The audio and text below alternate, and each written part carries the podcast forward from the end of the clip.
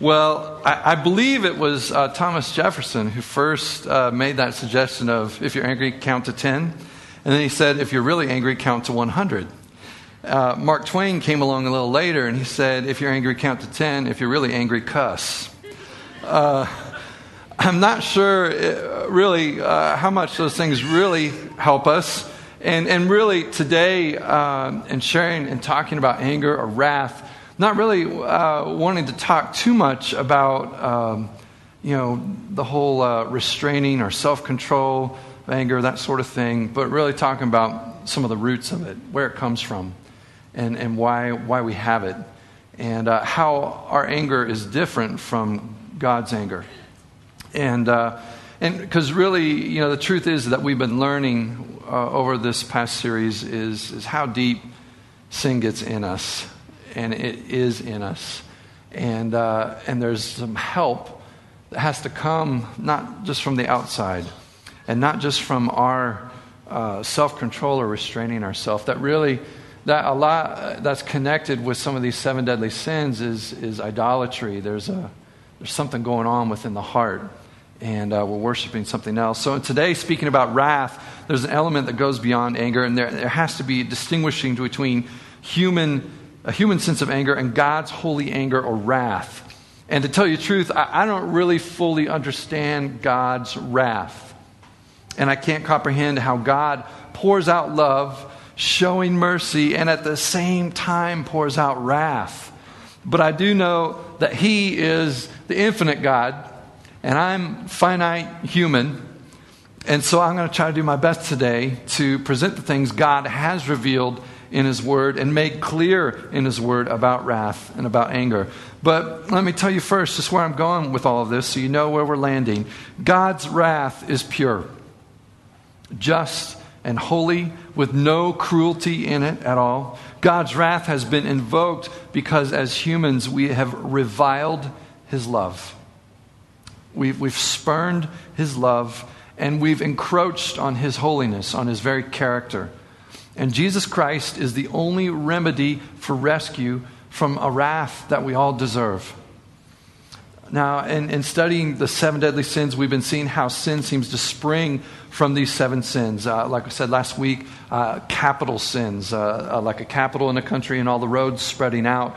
Uh, this uh, one of these sins can spread to every area of our life. We've also seen how guilty of these sins, sins we are and how we've worshipped our way into sin, and we have to worship our way out. And I'm not talking about singing songs when I say that. I'm saying the focus of our, our eyes, the focus of our mind's eye on Jesus Christ. And, and again, before we try to resist these sins, we have to first smash our, our idolatry and replace the idol with the true God, Jesus Christ. Now, this morning, I'm, I'm coming a little weak in this area of anger and wrath. Uh, um, I, I am so guilty of it and so guilty of it last night. And uh, we were setting up. We had a special event here uh, with the Seeds Gala, and uh, you know, people getting guests coming in, and we were trying to get this room set up for us, even some of our guest performers that were coming. And I was trying to set up these chairs. And my son was there, and my youngest son. We have this thing where uh, he he's the child that knows how to joke with me and tease me, where my other kids are kind of like, Alec, I can't believe you did that I can't believe you said that. And, and he knows how to do it, and it makes me laugh. Well, uh, last night, you know, just I was just off and uh, came in, and I was frustrated, and uh, and so Alec started teasing me about setting up the chairs in there, and he, he said something, and and I just had a little burst of anger, and did it right in front of all his friends, and uh, and I just it was like it's one of those moments where you realize man's anger does not lead to righteousness and uh, it was one of those moments where you realize that anger really does, when you give bursts or vent to anger, it really only disgraces yourself, really is the truth of it. And uh, I, felt, I felt the shame of it right away, and I just left the room. And, um, but to my son's credit, uh, he's 13 years old. Uh, when we came home that evening, he, he, he broached the subject first. I was still, I was still shamed and uh, frustrated. And uh, to, so, to his credit, he broached the subject, and we talked. And, uh, and uh, said some important words to each other. And, uh, and then later that night, before we went to bed, we talked again. Uh, one of the things in my family is that we really enjoy the peace that we have with each other. And uh, so when there's not peace, we, we, can't stand it. We don't like it to last very long. And so we took care of business before we went to bed, before we went to sleep. So uh, I'm not standing here with a whole lot of strength on this subject. And uh, I'm just, and I'm not sharing this to, you know, make you feel sorry for me or anything like that. I'm just saying this is what the gospel is for. The gospel speaks to us who fail, speaks to us who sin, and speaks to us to say that we're forgiven, and speaks to us to say that what Jesus Christ did at the cross is sufficient and covers us, and we've got to trust in that. So, uh, I believe the power of the gospel is just as powerful as it was 2,000 years ago, that is for us today. And so, uh, but I, I, in, in, sharing that also, I just want to say that I, I know I'm not alone in my guilt. Uh, I know that there might be some others of you here today. And uh, so I, there's this little, little uh, questionnaire that Duke University did, uh, and it was printed up by a doctor who uh, did some studies, physiological studies on people. And, uh, and he devised this little questionnaire. So I'd like you to answer these questions. It's yes or no, and you can just keep track on your hands. Uh, and, and every time you say yes, keep track of it. So you can, or, you know, you can do it behind your back or whatever. Um, so here's, here, here's the first question When the elevator stops before arriving at your floor, do you get annoyed? Yes or no? Just just do it if you've just done it once. It's a yes. All right. Um, don't have to debate about this in your mind. Two, have you ever been so angry to shove or hit someone? Three, at the supermarket, 10 items or less line, do you count other people's groceries to see if they have more? Yes or no? If the hairstylist or barber cuts a little too much off, do you fume for days about it? Yes or no? Five, have you dropped friends because they didn't live up to your expectations? Yes or no? When cut off in traffic, do you flash your lights and honk your horn? When people don't show up on time, do you plan an angry speech? Number eight, when you remember irritating events, do you get irritated all over again? Nine, if the person at the cash register gives the wrong amount of change, do you assume that he or she is trying to cheat you? Keeping track? Here we go. Three more. Do little annoyances throughout the day add up and leave you frustrated and worn out at the end of the day? 11. Are you often irritated by others' incompetence? Last question. When your spouse cooks, do you watch to make sure nothing burns? How'd you do? You don't have to, you don't have to say out loud or anything, but uh, if, if you just said yes one to three times, you're a pretty cool cucumber.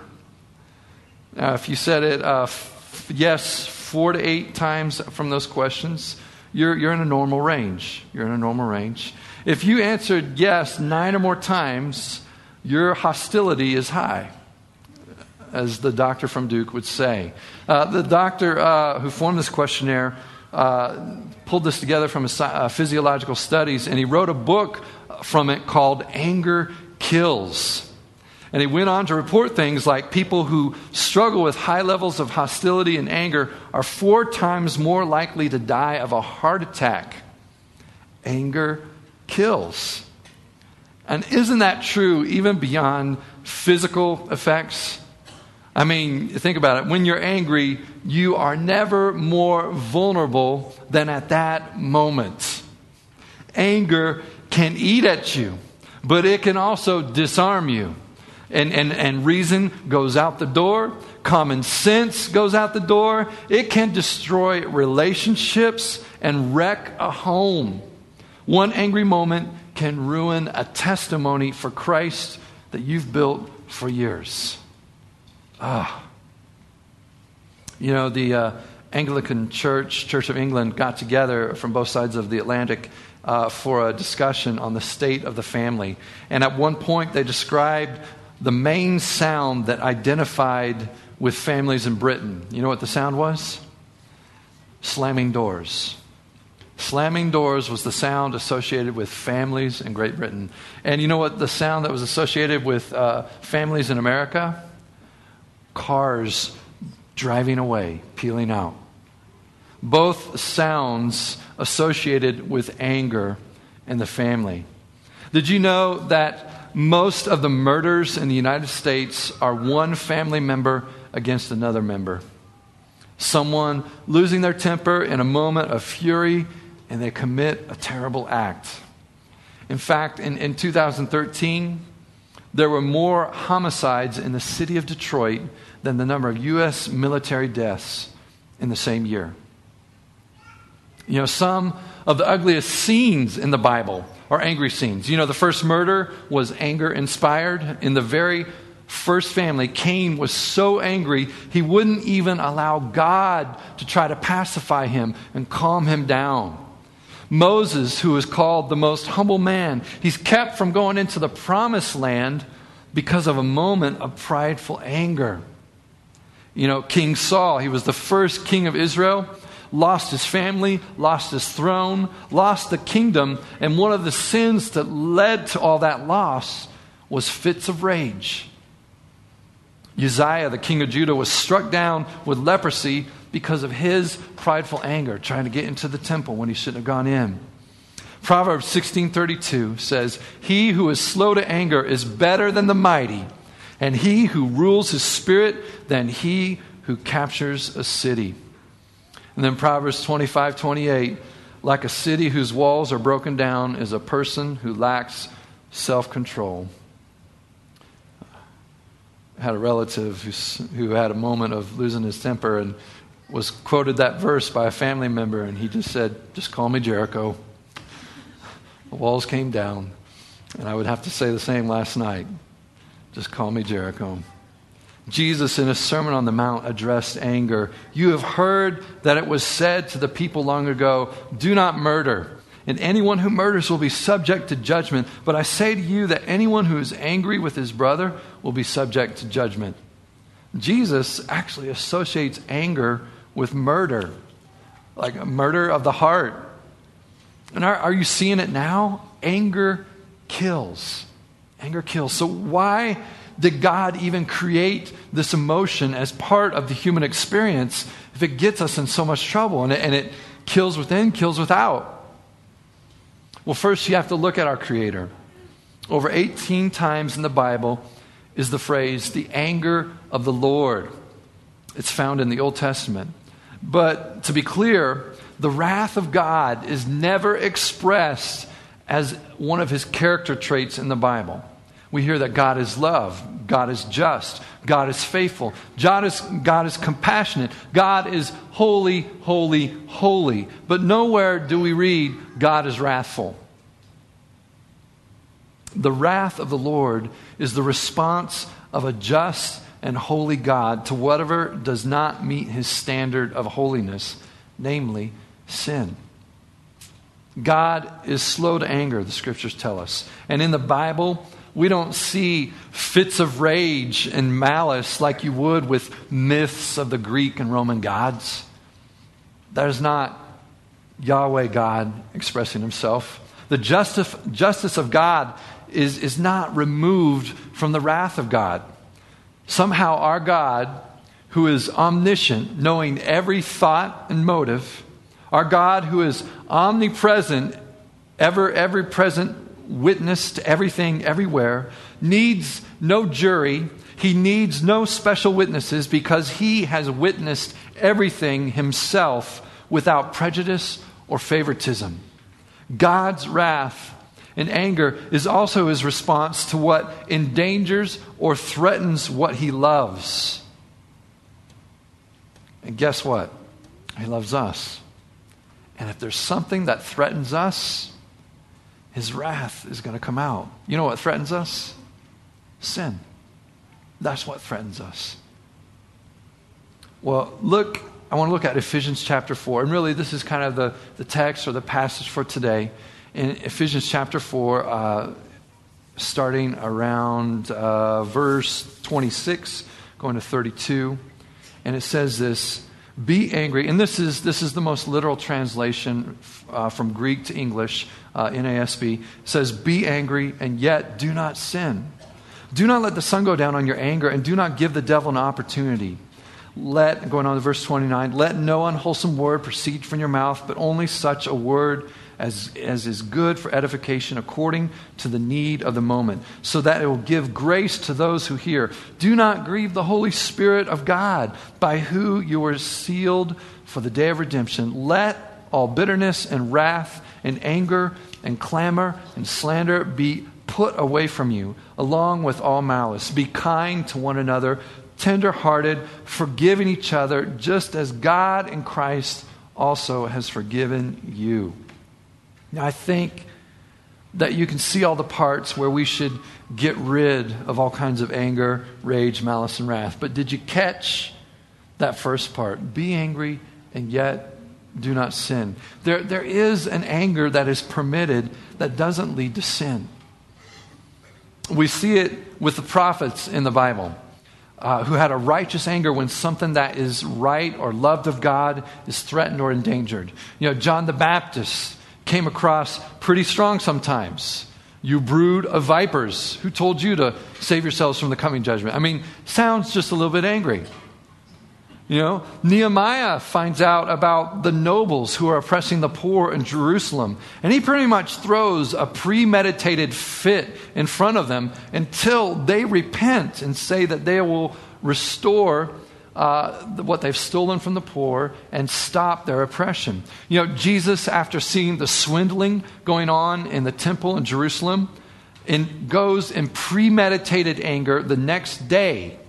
Again, this is wasn't a, a, a, a moment, uh, you know, a, a quick release thing. This was over a night, and then the next day he gets up and he becomes the father's bouncer. I mean, he goes into the temple, kicking over tables, pushing the swindlers out of the temple. I mean, where there is injustice, we see the legitimate use for anger. I mean, if somebody doesn't get fed up, some things would never get done. You know, Florence Nightingale get, got angry about the conditions of hospitals and changed it so people weren't killed by the filth of those same hospitals. Abraham Lincoln was in New Orleans and he saw the sale of a slave and he wrote after seeing that experience, If I ever get a chance to hit slavery, I'll hit it hard. The theologian Martin Luther said, When I'm angry, I preach and I pray better. And I suppose that there are some people who don't get angry about anything, but they need to. You know, there might be something wrong with you if you don't ever get angry. You know, people who watch other people suffer and don't get angry about it or don't have any kind of empathy are coming close to being diagnosed a sociopath. It's not good if we see others hurt or suffer and we feel nothing. So maybe, you know, again, maybe it's not anger, but something. And there has to be something that says, that's not right. That shouldn't be done. There's a reason God gave anger as part of our human experience. We should get angry about the things that God gets angry over. So there is a type of anger that is permitted and gets things done. And it's the type of things where justice is involved. But here, here's the problem most of the time, you and me, we don't get angry because we love somebody so much that we get upset over their mistreatment. Usually, when we get angry, it's not a, because of some moral outrage or, or some injustice done against some other people, is it? I mean, most of the time, the anger I experience is the kind of boiling feeling from being offended of the result or, or the result of some frustration, and it makes me want to mouth off. I mean, usually that's the type of anger I experience. Or, or, maybe it's the kind of anger that makes me stew in my juices and I let it spoil a perfectly good moment or day. You see, most of the time, my anger is not like God's anger. And most of the time, my anger leads to sin. So, what gets us so angry? That we would sin? What pushes us to that moment? You know, a lot of times it's just because things don't go our way. You know, you go to shoot the goal, somebody blocks it. That's not a fun feeling when somebody does that. But in life, I'm sure there's some moments at work you're going for the goal, somebody blocks it.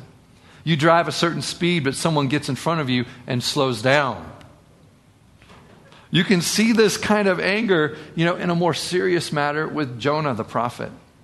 He did all that running away to disobey God's command to go preach to the Ninevites. And, and uh, finally, after getting out of the belly of a whale, he, he goes to deliver the message to the Ninevite people. And, and he tells them to repent or that their city is going to be destroyed by God.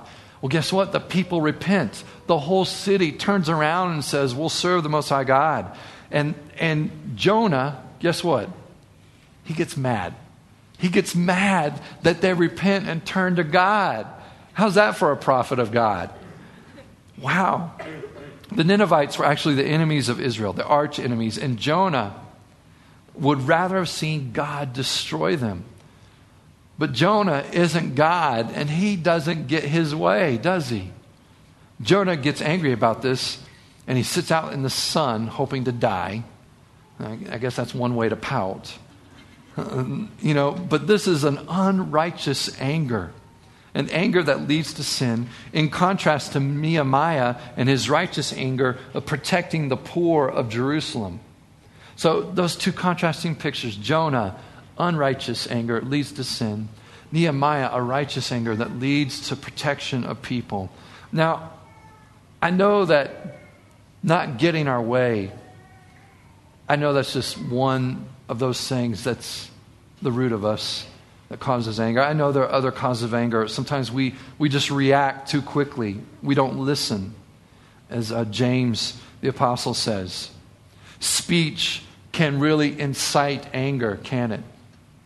Sometimes angry responses are actually learned by hanging around an angry parent or, or friends or a relative, and we pick up on it. Proverbs says, be careful of that. Be careful if you hang out with. If you hang out around an angry person, you'll start picking up their ways.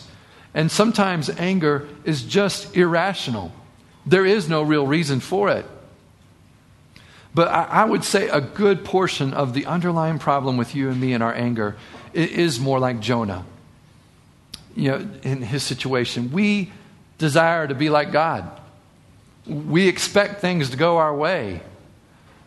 I mean, what else explains this whole idea that we expect when we get on the freeway or the highway that traffic should just be clear and we should just be able to drive without any resistance? I mean, what makes us even think that way?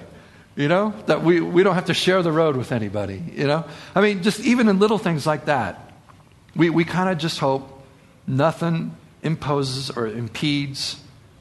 We want our will to be done, our kingdom come, and when things don't go our way, we get angry. And somehow, a sense of justice gets twisted and it becomes some sort of desire for revenge or to spew or to vent in some way. And that's where we end up sinning. But it's a good thing that we're not God, right? His justice is not twisted, but pure. And, and when we spurned his love and trespassed on his holiness, he didn't let it slide. He didn't let it go. He didn't take a bribe. He didn't show favoritism. The punishment was going to be dealt. He carried out his wrath, but instead of putting it on us, the ones who deserved it, he poured it out.